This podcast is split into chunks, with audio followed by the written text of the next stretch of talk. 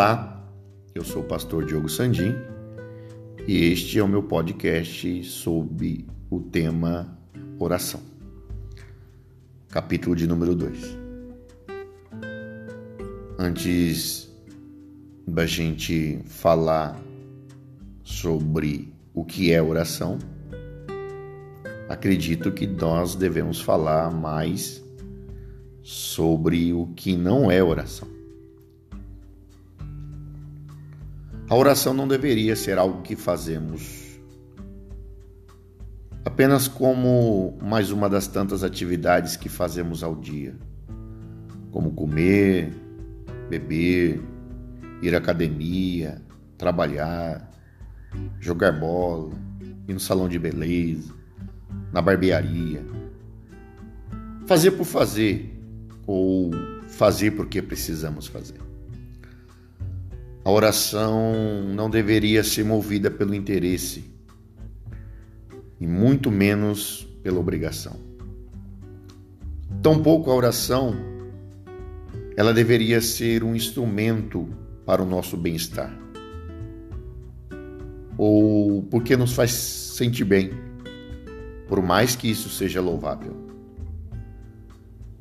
Se a gente pensar na oração como apenas uma ferramenta de bem-estar, nós cometeremos um equívoco, podemos cair no automático, perdendo de vista o real propósito de orar. Outra forma equivocada de ver oração é enxergá-la como algo que realizamos para Deus. Assim como um soldado bate continência aos seus superiores, a oração pode ser uma respeitosa continência ao Todo-Poderoso. Tipo, pronto, Deus. Vi por vir, não faltei, como os outros faltaram. Então você dobra seus joelhos, balbucia algumas palavras em poucos minutos, mas a pressa de sair é tão maior quanto a culpa de não ter batido continência. Também a oração ela não pode ser vista apenas como um número de emergência. Por mais que Deus socorra-nos nas nossas dificuldades, nas nossas angústias, nos tempos difíceis, mas ela não pode ser vista apenas como uma ferramenta de 193 ou 190. Apenas o procuramos quando necessitamos de alguma ajuda ou de algum socorro, ou quando tudo está indo mal, ou até mesmo quando fracassamos. Também a oração não pode ser vista como uma varia de condão ou apenas mais um meio de exercer o nosso egoísmo, o nosso pragmatismo, ou até mesmo o nosso ego narcisista. Quando acreditamos que a oração é uma espécie de dispositivo mágico para se obter algo que desejamos. Outra forma equivocada de ver oração é que ela pode evidenciar a fuga de nossa responsabilidade.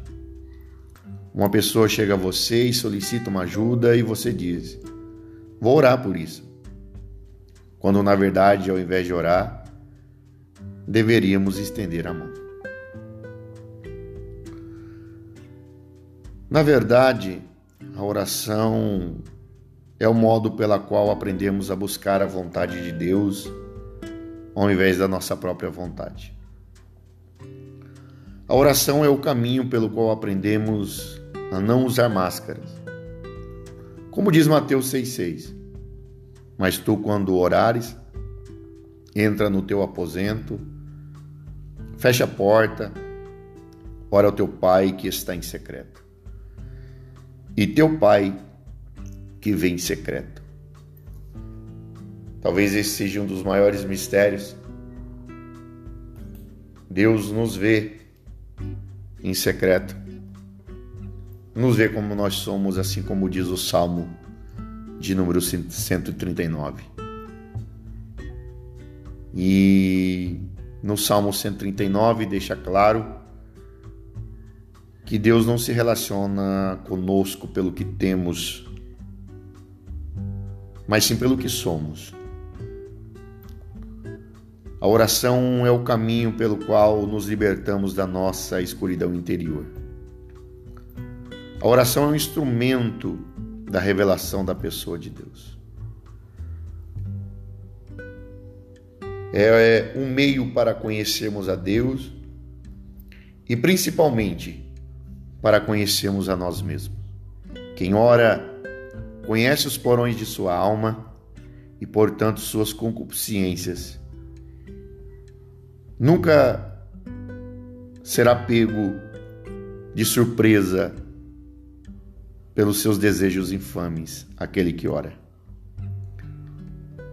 Lembre-se, como disse James Houston no seu livro sobre oração,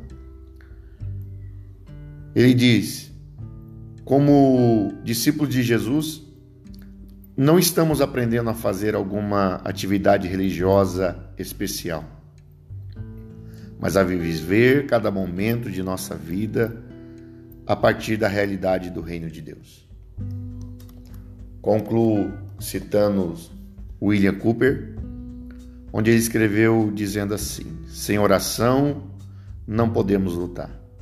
A oração faz a armadura do crente brilhar Satanás treme quando ele vê de joelhos o mais fraco de todos os santos.